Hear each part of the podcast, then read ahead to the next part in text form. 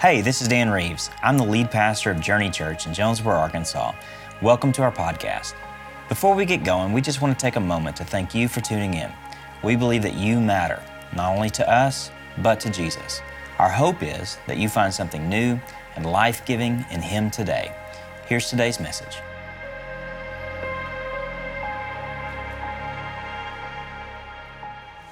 Well, good morning once again. Uh, man, what a great time of worship. Uh, today, we are just getting started in the second part of our series called Dwell. And so, if you would, go ahead and turn in your Bibles. Uh, if you have a copy, uh, Exodus chapter 3 is where we're going to be hanging out today. If you don't have a copy uh, of Scripture for yourself, uh, we've always had some for access to you at the Worship Center. It's our free gift to you. If you need a copy of a Bible for us, we would love to give you one. We believe that it is the Word of God to us, and uh, God reveals Himself and empowers us to follow Him through that. And so uh, there's no better gift that we could give you than, than that. Uh, we started this series last week. Uh, we're going through the book of Exodus over the duration of the summer, and uh, we're calling it Dwell because it really uh, has this continuing theme of God's desire to be personally present with His people. Uh, and uh, it, you don't have to go very far in Scripture to find that out. A matter of fact, Genesis 1 and 2 uh, reveal to us that God's heart is that He wants to not just create something uh, as a work of art and set it off to look at, but He wants to be uh, personally engaged with that creation. And so he creates men and women. Uh, he puts us in place within creation, and we are supposed to be the caretakers. We're supposed to be the ones that uh, walk through the creation and become the image of God within creation uh, for God's glory. Well, obviously, as the story goes, it doesn't take long before uh, the wheels come off of that thing based on pride, arrogance, selfishness of mankind. Uh, they turn away from God and they turn to themselves. And so the book of Genesis outlines for us really just the breakdown. Uh, there is this downward spiral uh, of uh, humanity uh, and the, the links that we will go to to actually turn away from God. And when we do that, obviously we bring destruction upon ourselves and on the creation because we're a big part of what God has placed within His creation. Well, God, even through the pain, even through the turning away, has been intricately involved. Last week, we started by understanding what God was doing is that even though it seemed like God was absent, uh, within that, that God was active. And God is always active within creation. But God is patient God is kind and God is powerful. And what He wants to do within His creation is He wants to continue to redeem, reconcile, and restore God's people and creation itself to be in the presence of God. Matter of fact, if you flip all the way to the end of the Bible, we were at Genesis, now you go to the end, what you begin to see is that the sum, the summation of God's plan is that God once again will reside with His people. That uh, there will be a new heaven and a new earth, and God will come and He will make all things new. And so, within that storyline, within that overarching narrative, we have men and women uh, through time that God interacts with. And through those men and women, God begins to bring about that salvation. He begins to bring about that restoration. And there's lots of famous people across, uh, across the board. Uh, and, it, and we get the highlight reel somewhat of those people. We get their ups and their downs, their weaknesses, their failures, we get their successes. And what we begin to see is the consistency of God. And what it also reveals is it reveals a lot about who God is. Because if we're going to know who we are, if we're going to know what God's up to, then God has to reveal himself to us. We have to be able to see him for who he is.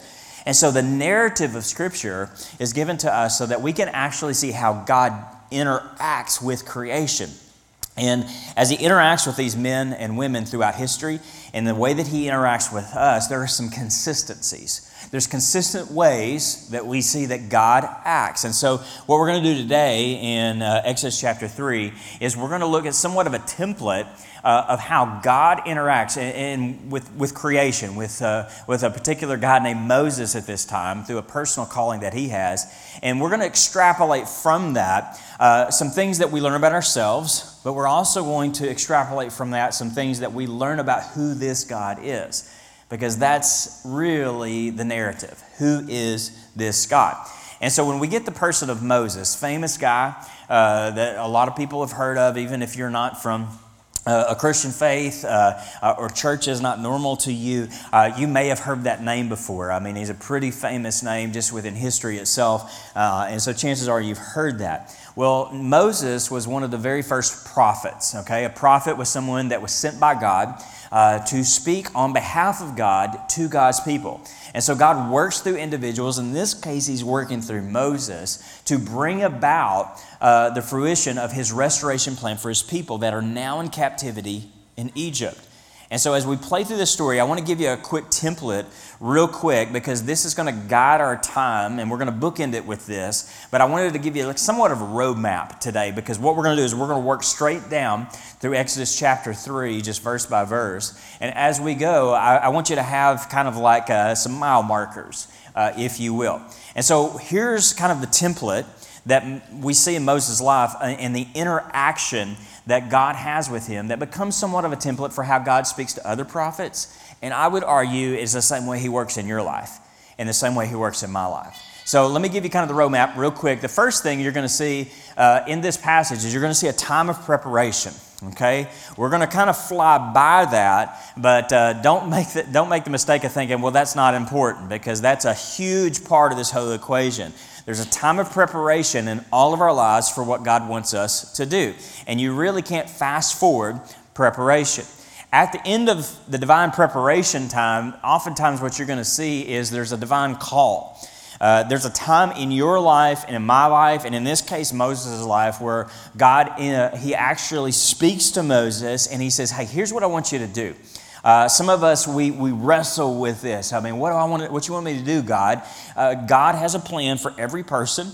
Uh, it doesn't mean that you're going to be a pastor or anything like that necessarily, or a missionary often to a foreign land. But what it does mean is that God has a divine call for you. That God has pre- prepared in advance things for you to do uh, exactly with your gifting filled with the Spirit to actually be a part of this overarching narrative of bringing restoration and redemption to God's creation. The other thing that you're going to see is you're going to see in Moses' life and in ours that oftentimes there's a confession of weakness.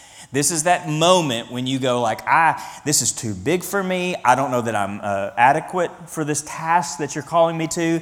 Uh, I, God, if you don't act, uh, I don't know how I'm going to get through this." Uh, this is actually a really good position to be in. Sometimes we think that this is where we stall out, but what we're going to find in Moses' life is this is exactly the place where God begins to transition and put him in a position of use. The fourth thing that we're going to see here on the mile marker is the promise of God's presence that what God is going to do in response to uh, our confession of weakness is God is going to promise His presence with us. That means that uh, where we go, He's going to go. And that what He's called us to do, He's going to empower us to do it. So that while we're weak, He's strong. He's going to come through through us to actually be a part of this narrative. And then the last thing actually comes with a solidification or the awareness of being sent the awareness of being sent.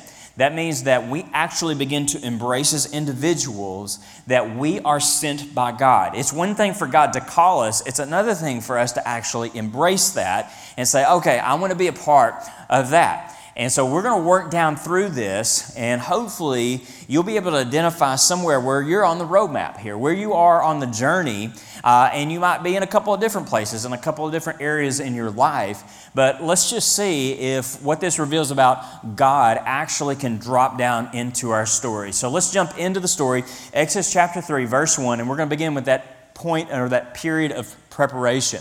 This is how it starts. Now, Moses was tending the flock of Jethro, excuse me, father, his father-in-law, the priest of Midian, and he led the flock to the far side of the wilderness. And he came to Horeb, the mountain of God. Now, uh, let's just get some geography down first, okay? Uh, and let's get some uh, kind of some history. If you were here last week, you, you probably remember this. Uh, but if you weren't, uh, here's kind of an abridged version of it. Uh, Moses, who, who actually was basically rescued by Pharaoh's daughter, uh, his, Uh, you know, the Pharaoh, the king of Egypt, had put this edict out, said, "Hey, we're going to kill all the baby baby boys." Uh, the mom of Moses places him in a basket, puts him in the Nile River among the reeds, strategically places him where Pharaoh's daughter will find him. He gets raised uh, up in Pharaoh's palace. And so God provides salvation to him through this little baby ark. And uh, he is raised for the next 40 years within Pharaoh's palace. Uh, he was one of the ones uh, uh, just enjoyed the privileges of what it meant to be a part of Pharaoh's family with all the rights and privileges that came with that. Uh, ha- had an awesome future ahead of him. But God had a different calling on his life that Mo- Moses had not fully embraced or been aware of yet, even. Uh, as a matter of fact, what ends up happening is he sees uh, one of uh, the Egyptians. Uh, that uh, was now subjugating uh, the Israelites, the Hebrews. He was beating one of them, and Moses gets so angered, he steps in. He ends up beating this man, and the man dies. He commits murder of this Egyptian. Uh, as it often happens, he tries to hide what he had done. He buries this body in the sand. Uh, and, but what ends up happening as the story goes out is everybody finds out about it. Pharaoh finds out about it, and he went from being a son to being a fugitive. And he runs off um, far, far away. And, and where he, we find him now is what's present day Saudi Arabia. Uh, he's actually traveled some distance. He's gone across the Sinai Peninsula uh, and he has carved out kind of a witness protection plan uh, right now, type of thing. He is a fugitive, uh, he is running for his life. And where we find him right now is in the middle, in a new location, and it's an interesting location. God, even through his failure and being a fugitive, is already preparing him, even in the midst of his failure. What's ended up happening is he's actually now in the location where Sinai is. Mount Sinai is going to be the place where God encounters with his people, where the Ten Commandments come. And there's some argument, but uh, many people believe that Mount Horeb, this mountain of God, is the exact same mountain of Mount Sinai. And so this will become the place. And, and, so if you play that narrative out, you can see how it plays out. Uh, Moses has failed. Um, it seems like the story should be over before it even gets started of God saving the people of Israel because the one that it seems like God was setting apart, now he's committed sin that would seem to disqualify him from actually doing uh, the delivering, actually being the prophet that God had called him to be. And so, as he's hiding, look at where he's hiding. He's hiding and he's traveled the exact same path, and he's actually in the exact same spot that God is going to lead the people of God to. And not only that, but as he's there, the preparation is that now, as a shepherd, he's gone from being a um, kind of this royal. Uh, uh, prince, if you will, to now he's out in the field and he's shepherding a flock in the wilderness. Sound familiar, right? And so he is learning the lay of the land. He's learning what it means to survive, basically, out in the wilderness. And ultimately, he has already become familiar with the place where God is ultimately going to meet with his people. He's going to move through the preparation from just shepherding a, a flock of sheep to actually shepherding two million people that are now making the trek out of captivity and bondage into God's promised land. And so the preparation phase is interesting because God is already, even through his failure, working out his future. And this future takes a long time. Preparation takes a long time. He spent the first 40 years of his life actually in the palace but we also learn from Acts chapter 7 that this next 40 years he spends in this location. Matter of fact, if you if you would just jot it down, you can read it for yourself. But Acts chapter 7 says, But the man who was mistreating the other pushed Moses aside and said, Who made you ruler and judge over us? Are you thinking of killing me as you killed the Egyptian yesterday? Remember that? That was from last week. They're quoting what we read last week. Verse 29 says, When Moses heard this, he fled to Midian. That's where we find him. And where he settled as a foreigner, and he had two, son, and had two sons. After 40 years had passed, an angel appeared to Moses in the flames of a burning bush in the desert near Mount Sinai. So, 40 years in the palace, 40 years in the wilderness. He is now 80 years old. And so God prepared him by familiarizing him with Egypt and Pharaoh's palace. And then God familiar, familiarized him with his future of what he was going to be called to do. Now, do you think anywhere along the line in those 40 years he was dreaming, Moses was dreaming, I bet God is still at work. I bet he's, I, I bet he's going to use me in a powerful way to take me all the way back to Egypt. Absolutely not. He was running for his life. To go back to Egypt, to make himself known in Egypt, would have been a death sentence for him. Uh, he was a fugitive for, from the law. And you've got to know that uh, if this is a famous person, this is somebody that turned against Pharaoh, uh, Pharaoh was not kind to, to uh, unloyalty or disloyalty. And so as he ran away, this would have been a very public uh, scandal. Uh, I mean, some of y'all have been watching uh, I would assume some of the stuff that's going on with Prince Harry and le- le- leaving uh, uh, the palace and leaving being a prince, and how that's been kind of a, all over the tabloids, and they did a big interview and all that kind of stuff. I, I imagine for a second that. Uh, uh, that this same kind of environment back then, well, this would have been notable. This would have been notable for Moses to actually leave the palace, but not leave just because of, uh, of an incident, but because of something that he had done. And they would have really wanted to bring him back and make a public spectacle of him, to actually turn against Pharaoh. This would have been a, a beautiful picture uh, and from their mind of how, how they could actually deal and really uh, basically squash any kind of rebellion uh, because the poster child, Moses, would have been actually brought in their mind to justice. But through all this, what's happening, God is preparing him for 40 years and then 40 more years. And so just take that into account for just a second in your life. Maybe you're in a point of preparation. I, don't know where everybody is in here, but maybe God is working through your story in the midst of your own failure, things that you thought would have disqualified you. God is actually going to begin to work and use that very thing to actually help you to do, excuse me, where what He's actually called you to do. So, Acts chapter 7 mentioned to us that there was an incident. There was a moment, a divine moment. Remember, time of preparation, a divine call. And Acts chapter 7 says that famously there was this moment where Moses sees a burning bush near Mount Sinai or Mount Horeb. So let's talk about that incident for just a second. Verse 2, we're introduced to that moment. There, the angel of the Lord, Yahweh, uh, appeared to him in the flames of fire from within a bush. Moses saw that though the bush was on fire, it did not burn up. So uh, we don't have time to preach everything in here or teach everything in here, but I, I wanted to reference this angel of the Lord. I, I, put Yahweh up there because we learned last week, and we're going to dip down more into it next week. I really wanted to do it this week, but there's just not time to get to everything. Um, but Yahweh was the covenant name of God, this God that was covenantly committed to bring about uh, this righteous act of redemption uh, among his people. And so when you see the word Lord in Scripture, just a quick reminder if you see it capitalized, it is the name Yahweh. But this is unique because it says the angel of the Lord. And it's a little confusing for people because you're like, okay, what is the angel? Is this just like Gabriel or is this another angel? Um, it's a whole teaching series because there's about 67 instances in the Old Testament where the angel of the Lord is actually referenced. But I want to give you the first three real quick, and you can go back and look them up because before this instance, there were three other instances of the angel of the Lord meeting with God's people personally, a personal presence. The first one you see was in Genesis 16 with Hagar.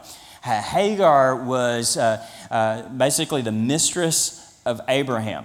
And there's a, there's a moment where uh, Hagar is mistreated uh, she is running basically away, and in that, the angel of the Lord meets with Hagar. And he comes basically in what we would see, the closest thing we can really uh, describe it as is in human form. That what God does is called a theophany, it's an appearance of God. And so God comes and he meets with Hagar. So much so that uh, the way that she, she actually names God there as the one who sees. And she says, This is the one who sees me, and now I have seen. And so when we see the angel of the Lord, basically what that sets up for us is this is a time when God reveals himself in a very personal way. Uh, you don't just see it there, you also see it in Abraham's life in Genesis chapter 22. this is when they go up to the mountain. It's the whole incident uh, of Isaac and the sacrifice and all that. And the angel of the Lord appears to Abraham and stops his hand from following through on this act. And then finally, you see it in Genesis 32. Uh, this is when Jacob wrestles with the angel of the Lord or wrestles with God. Uh, and at the end of that story, for the rest of his life, Jacob pretty much walks with a limp because uh, God touches his hip and puts his hip out of socket, and then he has to walk with that for the rest of his life. These are the three instances leading up to this where God appears in what we would call somewhat of a human type appearance, a face to face, if you will, with his people. But this is unique. The, this is a turn in the story because this is unlike the first three. Uh, the first three are very face to face, personal. This, if you go back to verse 2, is actually in a burning bush. It did, did not burn up. So here's what I want to catch real quick with this what you see about God throughout the Old Testament uh, frequently and then into the New is oftentimes when you um, when, when he's referenced when god is referenced uh, he's referenced through uh, what they would see from an ancient mindset specifically uh, what would be basically what they would see as the most powerful force that they could uh, imagine uh, there's a lot of things today, like we can say, okay, well, there's all these things in the world. We, we know a little bit more about physics from a scientific perspective. But if you can think about it for a second, what would have been the most powerful force that they could imagine? It, it, it would have been fire. I mean, this is what they used to cook food. It's what they used to heat uh, their, their homes with. Uh, and, and, they saw it consume the land, all these types of things. Fire was synonymous with power. But what's interesting about this, this, this uh, bush does not burn up. And so when we think about God, we're thinking about power. But we're thinking about it in terms of this bush is not consumed. Now, uh, I'm, I'm not an expert on fire, but I do know that fire, in order to burn, has to have three things it has to have fuel, it has to have heat, and it has to have oxygen. Uh, and if you could take one of those out, uh, then you're going to take the fire out. The fire is going to be put out. And so you, have got to address that. But what we know, it has to have those three things in order to survive. But what we see with this bush that's not burning up is this is reflective of the self sustaining power of God. This is fuel that never burns out. This is not dependent on anything else. It is a fire that is not consumed, but just exists as self sustaining power. Now, this is always reflective of God. And when we see this later, you're going to see them being directed or led by fire. Uh, through the wilderness. God's going to come uh, through fire. Uh, you see it in places like Mount Carmel with Elijah. And then even into the New Testament, we see the fire becoming synonymous with the power, the self sustaining power of God. Let me, let me just fast forward to the New Testament real quick because what I want you to see is this is not just a phenomenon in the Old Testament. This is actually something that after Jesus, we get to experience today. Okay? Acts chapter 2 at Pentecost, you may be familiar with this story. This is after Jesus is resurrected, he's ascended. The Holy Spirit comes down on the day called Pentecost, 50 days after the, uh, the resurrection of Jesus. They were all together on the day of Pentecost, and suddenly a sound like a blowing of a violent wind came from heaven and filled the whole house where they were sitting. They saw what seemed to be tongues of fire and they separated and came to rest on each of them. All of them were filled with the Holy Spirit, and they began to speak in other tongues as the Spirit enabled them. So, what's enabling, what's happening here is the same God that we see in Exodus chapter 3 is now visiting his people in Acts chapter 2. It's the same Spirit, this is Yahweh, he's coming, and now he's coming in a different way, but it's the same occurrence. What God was calling him to do, he was empowering Moses to do. And what God is calling us to do, God is empowering us to do. What was he empowering them to do at this particular junction in Acts chapter 2? He was empowering them to actually proclaim the gospel of Jesus. Uh, the announcement of the resurrection, the person of Jesus. And this is basically the, what God has called all of us to do. And God is empowering each of us to do it. Each of us, no matter on who you are. Matter of fact, if you follow down through the passage, just real quick snapshot, verse 16 in Acts chapter 6 says this. Peter actually explains this to everybody because everybody was confused he says, No, this is what was spoken about by the prophet Joel. In these last days, God says, I will pour out my spirit on all people, on your sons and daughters. Uh, your sons and daughters will prophesy. Your young men will see vision. Your old men will dream dreams. Even on my servants, both men and women, I will pour out my spirit in those days, and they will prophesy. So remember what happened in uh, Exodus chapter 3 we're saying this is somewhat of a template for a prophet. A prophet is what? Someone who speaks and is called to lead God's people. And so when we get to Acts chapter 2, what happens? The Spirit is not just on somebody in a meeting on a burning bush in, in, in one specific location, but now when we follow Jesus, the Holy Spirit comes and the enabling and the power and the presence of God comes personally with each individual, men and women, young and old, comes to all of us to do what? To prophesy to publicly proclaim and to lead God's people. And so, this is the story. This is how we see this whole thing play out. And this is important for us to know because sometimes we read Moses' story or David's story or Daniel's story, and we're like, oh man, that's a really good lesson for us. It was not intended just to be a, a nice story for us, it was supposed to reveal who God is, how God works, and how He has called and equipped each of us to respond to His activity. And so, God now, through the blood of Jesus and through the Holy Spirit, has now broadened it so it's not just one individual, but God is going to work through all of His people through the Spirit. So, with that in mind, jump back to Exodus chapter 3 and let's watch this story play out. So, Moses thought, hey, I'll go over and I'll see this strange sight why this bush does not burn up. And when the Lord saw that he had gone over to look, God, and this is a different word from Yahweh, this is Elohim, called to him from within the bush, Moses, Moses. And Moses said, Here I am. A couple of quick things on this. This is always a part of the calling of God.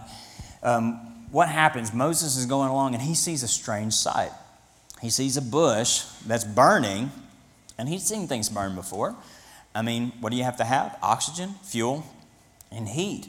But eventually, the, the oxygen or the fuel, in this case a bush, would have been dissolved. There would be no more energy left in it, in it to burn. But remember, we've got self sustaining power of God, and He's revealing Himself in the most powerful form that an ancient person could have even imagined.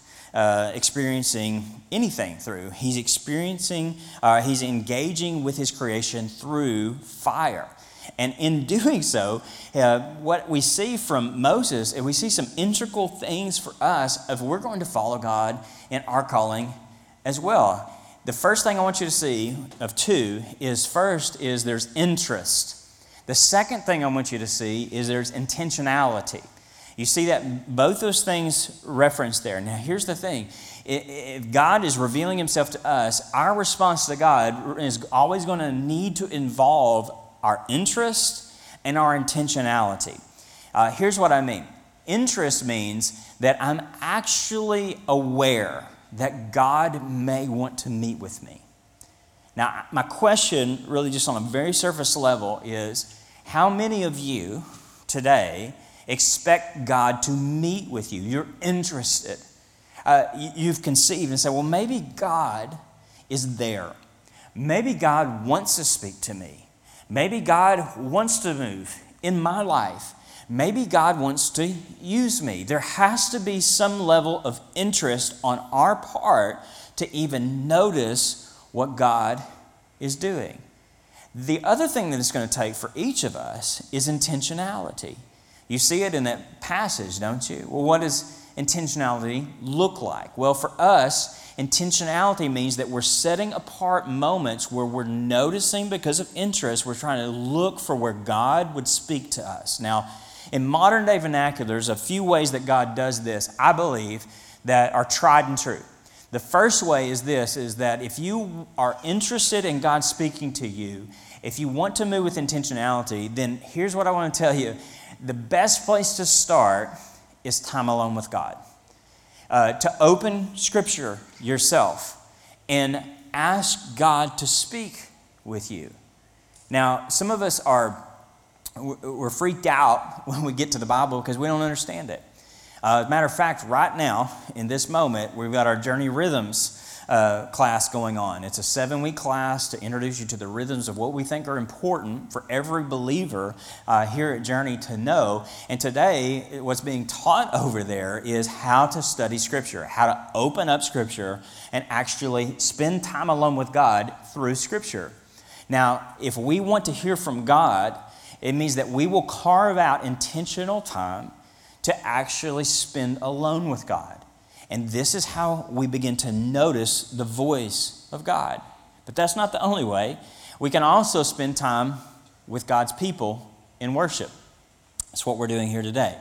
This involves two things uh, it involves anticipation and participation. Anticipation means that when we come on a Sunday, we're actually anticipating meeting with God. We're not just going to say, okay, we're going to sit for a little bit, we're going to sing a little bit, and we're going to see what songs they pick today, and we're going to listen to Dan or whoever. I don't know who's going to preach today, but we're going to kind of listen to that. We're going to say hi to a few people. No, we've got to see that when we come on a Sunday, the anticipation is not what songs we sing, it's not who you're going to see out there. We are carving out this time collectively. Y'all could be doing a lot of other stuff right now, and so could I, right? Um, we're carving this time out because what we're saying is we're anticipating that what God wants to do is He wants to meet with us as individuals, but here's something even bigger that God may want to meet with us collectively. God may want to speak to us to break us into what He calls us to be and to do. And so that's why it's a priority for us to spend time alone with God because you can meet God alone in ways that you could never do us together. But I would also suggest that you can meet with God in ways when you meet with God's people in worship that are vastly different than what you can do in time alone. Some of you are introverts and you love the alone time, but this is a struggle for you. Some of you are extroverts and you love this, but spending time alone with God is kind of hard.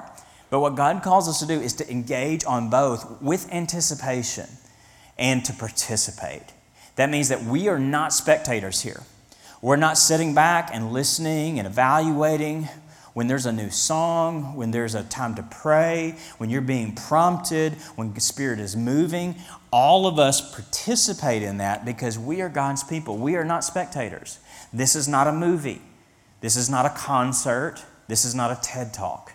This is a time for us to actually participate with God. But here's two other ways with intentionality not just time alone with God, and not just time alone, uh, time with God's people, but time of seeing the supernatural move of God. Now, this freaks uh, a lot of people out. What do you mean supernatural move of God? What, what did he notice? What did Moses notice? There was a burning bush over there. This is not normal. Here's what I, I think, Veronica and I have been talking about this over the course of this year for us is we can get so common, uh, so routine in kind of the Christian subculture that we miss the fact that God is moving supernaturally around us. Some of y'all may have uh, grown up, those of you that were in church, so there was a Bible study called Experiencing God. And one of the things in Experiencing God that this uh, author, uh, theologian named Henry Blackaby always went back to is he says, see where, where God is working and follow him there or go there. And so, what that means is that we have to kind of have a radar up where we're, we're looking and say, see where God is moving. I use the word radar because here's what I, I would guess about you. And, the only reason, I, maybe I'm imputing this on you, but this is something I do. Uh, several times a week, maybe several times a day, I look at the radar on my phone. Uh, I'll pull up Region 8 News app. I'll see what Ryan Vaughn has to say or Brian McCormick has to say. I'll say, okay, hey, uh, what's going on today? And I will look at the radar. Why? Because what I want to see is I want to see how that dictates my day. I want to know what to wear. I want to know, hey, is it going to be hot? Well, it's going to be hot now, okay? We just turned the corner on that. Uh, is it going to rain? Do I need a plan for that? Do I need to move what I was thinking about doing? Do we need to sh- shift that to a different time as a church, not have that picnic, so on and so forth? Here's the thing we do that with weather all the time. My question is as spiritual people in here, How many times a week, how many times a day are you looking at a spiritual radar to see where's God moving? Where's He moving? And if we are honest, I would dare say we probably look at the weather radar more than we look at our spiritual radar. We're more concerned with whether or not it's going to be raining or not than we are whether God's moving or not. And that is not supposed to be true of God's people. Our priorities are to see God, where are you moving? And to actually follow Him there. Do you believe? Audience response Do you believe that God could move in supernatural ways? Yes? Yes. I mean, if not, we just need to sell this joint and go somewhere else, right? It, we're, we're here because, by definition, we believe in the supernatural move of God in our personal lives and in our world. And if we're doing this religiously every week, and we go back out into the world, and we are not anticipating and looking for the supernatural move of God and how we can join Him in, then my fear is what this will become for us is just mind numbing, empty religion that is good for not, not good for you, and it's certainly not good for anybody else. That's where the pain and the power struggles come from. I mean, the evangelical world right now is run amuck with people that are more concerned about positions of power than the presence of God. And I do not want that to be true of this church. I do not want it to be true of me. I want us to focus on what Scripture says in obedience to that, and through the power of the Spirit, see where God is moving. Because I believe that as you see those things, and as I see those things, we will hear the fourth part of that the still small voice of God. God speaks through His Word, God speaks through His people, God speaks through the supernatural, and God speaks through the still small voice of the Spirit. What is that? That means that as, as you're spending time in God's Word yourself, you are learning and training your ear to actually hear God's voice. Now, I'm kind of hanging out on this a little longer than I meant to, but supernatural move of God, I think this is where the Spirit's going. So we're going to follow him there for just a second. Um, last week or two weeks ago, we were going out uh, to Joe Mack Campbell Park over by my house. And uh, we went up and we almost didn't go because we pulled up there and they were taking money. so we were like, oh, we're not going to go. Uh, but he, the guy said, he said, hey, are you here to, um, you here to watch soccer? And I was like, absolutely not. I'm not here to watch soccer. Uh, and he said, okay, well, you can go on through. You don't have to pay. And I'm like, okay, cool. We'll walk. All right, so we walked. And as we walked, I heard the soccer games. And can I tell you what I heard? This is what I heard. I heard parents, family members, grandmas and grandpas, they're all around the soccer field. All these kids running around out there, and some of y'all were there probably, and you were doing this or you heard this, you heard, go, go, go, go, go, go, go, go, go. Stop, stop, stop, stop, stop, stop, stop, stop. No, no, no, no, no. I mean, it was just a like, I mean, these kids, let's be honest, I mean, y'all are confusing them, right? y'all are just yelling stuff. They're like running. All they want to do is kick the ball. You know, everybody wants the goalie's coming out and trying to kick the ball. You know, so, but here it makes me think of life in God's voice. Because here's the thing: all those kids are out there, and all they hear is a sea of voices around them, and it just becomes noise. And it's the same way with us. We got so much noise in our lives right now through social media. Everybody's telling us how to interpret everything in our world. You got news outlets, whichever is your favorite, telling you how you're supposed to respond and what you should, what you should be outraged about, and the newest controversy. And before you know it, what's happened is all you're doing is you're running back and forth like those little kids on a soccer field. And you know how many goals are probably scored at the end of that? Most of the time, not very many. And the reason for that is, is there is a lot of, a lot of energy and a, a lot of yelling happening, a lot of running, but not very much fruits happening. And when I look at the church, I'll be quite honest with you, that's what I see. I see a lot of people that are running around with a lot of voices telling us all what we're supposed to do and how we're supposed to respond, how we're supposed to think. But there's one voice where God wants to speak to us and He wants to tell us exactly what He wants us to do. How do you build the awareness to hear that voice? Well, how do you build that with anybody in your life? My kids recognize my voice. Why? Because they hear me talk to them. And so if I'm out in public and, man, we're at Target or somewhere like that, or heaven forbid, Walmart, please don't let me go there.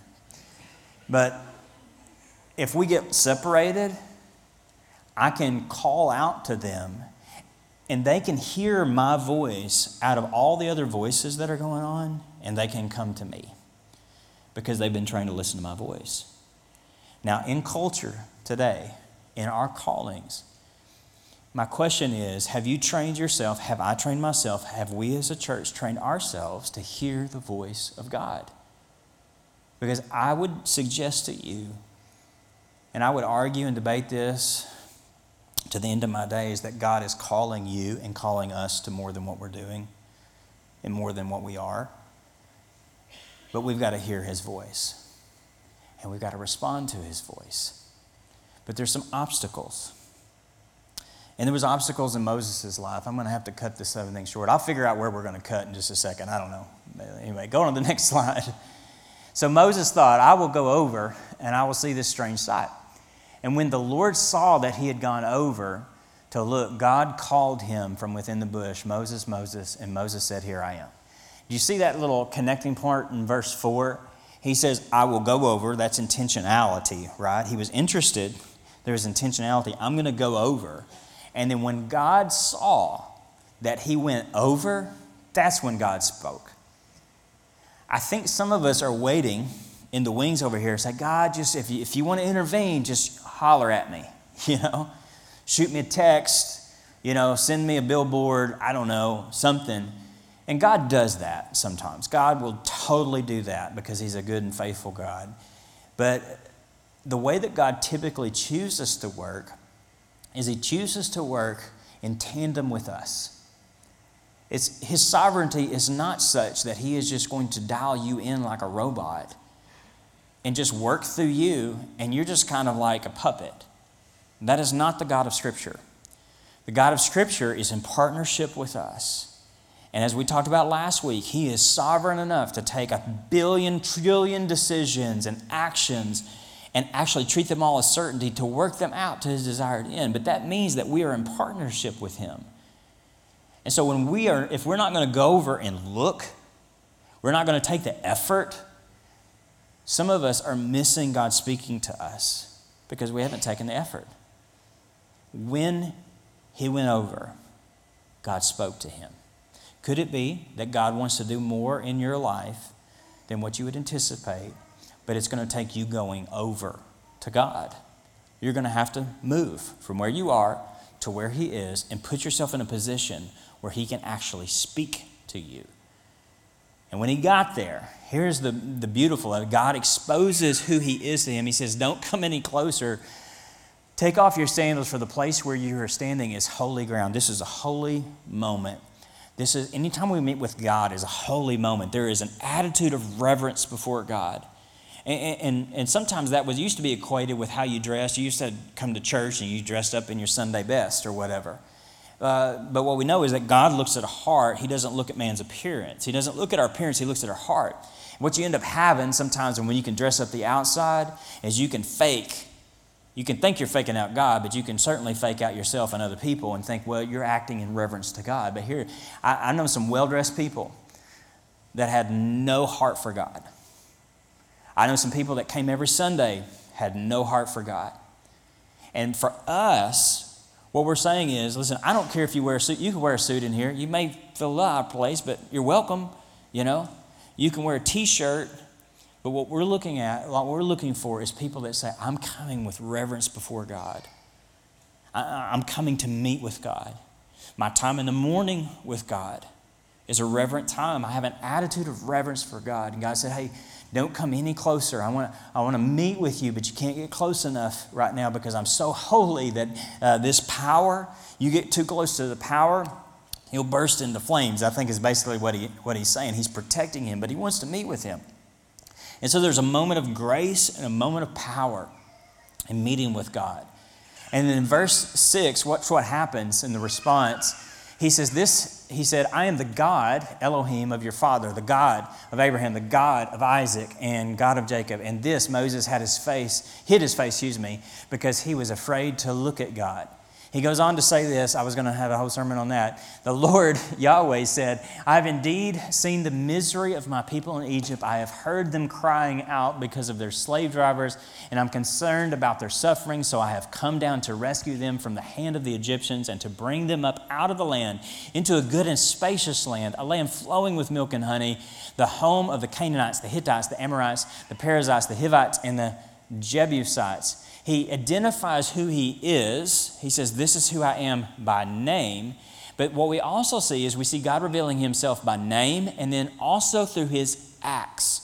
Uh, what is he actually up to? Who's, what does this God care about? Watch what happens in verse 9. The cry, this is what God says. He says, And now the cry of the Israelites has reached me, and I have seen the way the Egyptians are oppressing them. And so now go, I'm sending you to Pharaoh to bring my people, the Israelites, out of Egypt. What do we learn about this God? We learn three quick things. Uh, hit them real quick just so you can have them for your notes. The first one is that we have a God who hears. Remember what I said about Hagar? God hears the cries of his people. That means that God is responding when we pray. He sees oppression, he sees pain. And so we, when he does, he hears your cries. If you're crying out to God, God hears you. He hears you. But also, God also sees you. We have a God who sees. He sees what's going on. And then what we also have is we have a God who acts. God heard the cries, He saw the oppression, and then He acted. Now, how did He act? He acted through people. Some of us are saying, God, why don't you do something about all this pain and suffering in the world? Some of you, it's not the world. You're looking at your life. God, why don't you do something about this pain and suffering right here? And what you're asking is you're asking God to unilaterally come in and do something that He actually wants to use people to do. How is God most often seen in Scripture moving? Most often, He's seen working through His creation. Why? Because in Genesis, that's the way He set the whole thing up. He set the whole thing up to put us in a position, men and women, to be bearers of the image of God within creation, to be extensions as kind of vice regents with Him.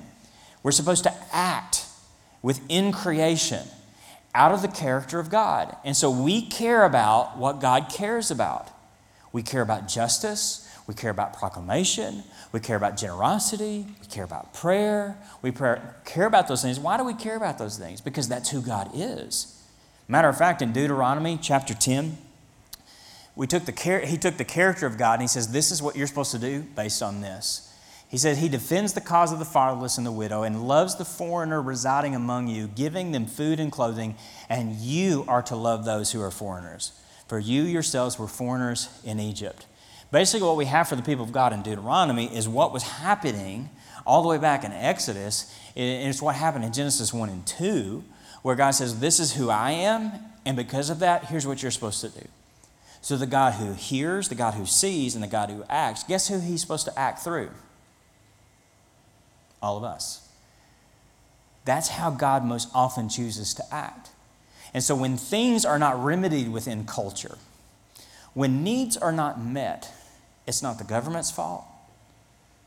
It's not the business people's fault. To quite honestly, it's not which economic system you're in, this country or that country is are the people of God going to actually be carriers of the character of God in our spheres to follow God's calling in our life? And that is a proclamation of the gospel because we can then become what we were designed to be. We were designed to be a holy priesthood, a royal nation, people belonging to God, so that we may proclaim the excellencies of His greatness and the world could be drawn into the restoration and the reconciliation that he provides. Well, let's finish it out, two verses, and then we're done. Moses said to God, Who am I that I should go to Pharaoh and bring the Israelites out of Egypt? Some of you, no doubt, are asking this question right now Yeah, that sounds great, Dan, but who am I? And there's three things that possibly could have been going on in Moses' mind. I think there are three. Let's just throw them all three up there real quick, just for time's sake. It could be that his past failure, he's like, Who am I? Some of y'all are there. Everything I've done, what I've said, who am I for God to use me? Some of you, you've reached a place of comfort. We thought that what God was after was our comfort, that church is supposed to be about comfort. We don't, we, have got to here, we don't go any farther. I think he could have been talking about, well, i have kind of got like a little life carved out here, and that kind of is messing things up. That's a big deal. I mean, you talk about a career change, you know. But I think some of it might even been his age. I mean, he's 80 years old. And he's like, well, man, that would have been great if you had caught me 40 years ago, you know. But I mean, I'm tired. It's somebody else's turn. Call somebody else. It could have been the weakness that he talks about later about his inability to speak. There's a lot of different excuses. I don't think the actual excuse of what was going on in his mind was the most important thing. My question is, what's yours?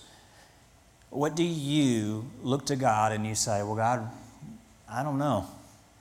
I, I don't know if you should use me or not. When God meets with people, God is empowering you through His personal presence to actually do what He's called you to do. And how do I know that? Well, all you got to do is read verse 12. And we'll end with this God said, I will be with you. And this will be a sign to you that it is I who have sent you. When you have brought the people out of Egypt, you will worship God on this mountain. God gives him the end of the story before he ever embarks on his journey. And he says, I'm going to be with you. How do you know you can do it? Well, because I'm with you. The one that is self sustaining power, the one that's calling you, is the one that's going to go with you. And we see that story play out. And it's the same as true of us. Whatever God is calling you to do, whatever step of faith, some of you it's as simple as just being baptized, quite honestly. I mean, we don't push anybody into doing something like that around here. I, I don't try to strong arm anybody into doing that because it's got to be your conviction to do something like that. But some of you have excused why you don't do it because you're like, man, I just don't know if I can. Yeah, you can. You can. How can you do it? Because God will be with you to do it. Some of you, God's calling you to change careers. He, he's calling you to take a step of faith and become a part of a church family. Some of you, He's calling you to go and figure out how to uh, reach a, a, an unreached people group in a foreign country. Some people, He's calling you to start a ministry. Some of you, He's just calling you to get involved in a ministry that's already going here. I, I mean, I, it could be anything. But God speaks to you and He empowers you to do that. And He gives you the end of the story. He says, You know, at the end of the day, here's what's going to happen. You're going to worship me right back here. You're going to start here with me and you're going to finish with me and I'm going to be there the whole time. So, what was the roadmap, real quick? Throw it up there, all of them, real quick. There was a time of preparation, a divine call, confession of weakness, promise of God's presence, and the awareness of being sent.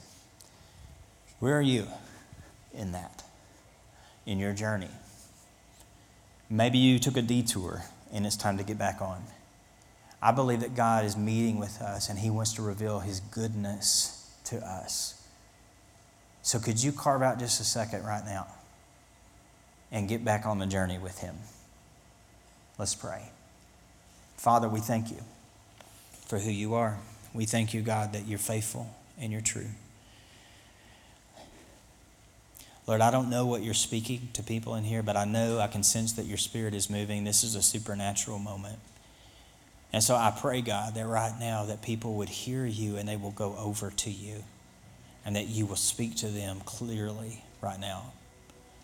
For us as a church, God, we make a commitment, renew the commitment today, God, to do what you're calling us to do, to be obedient to your character, whatever it takes and whatever it means, God.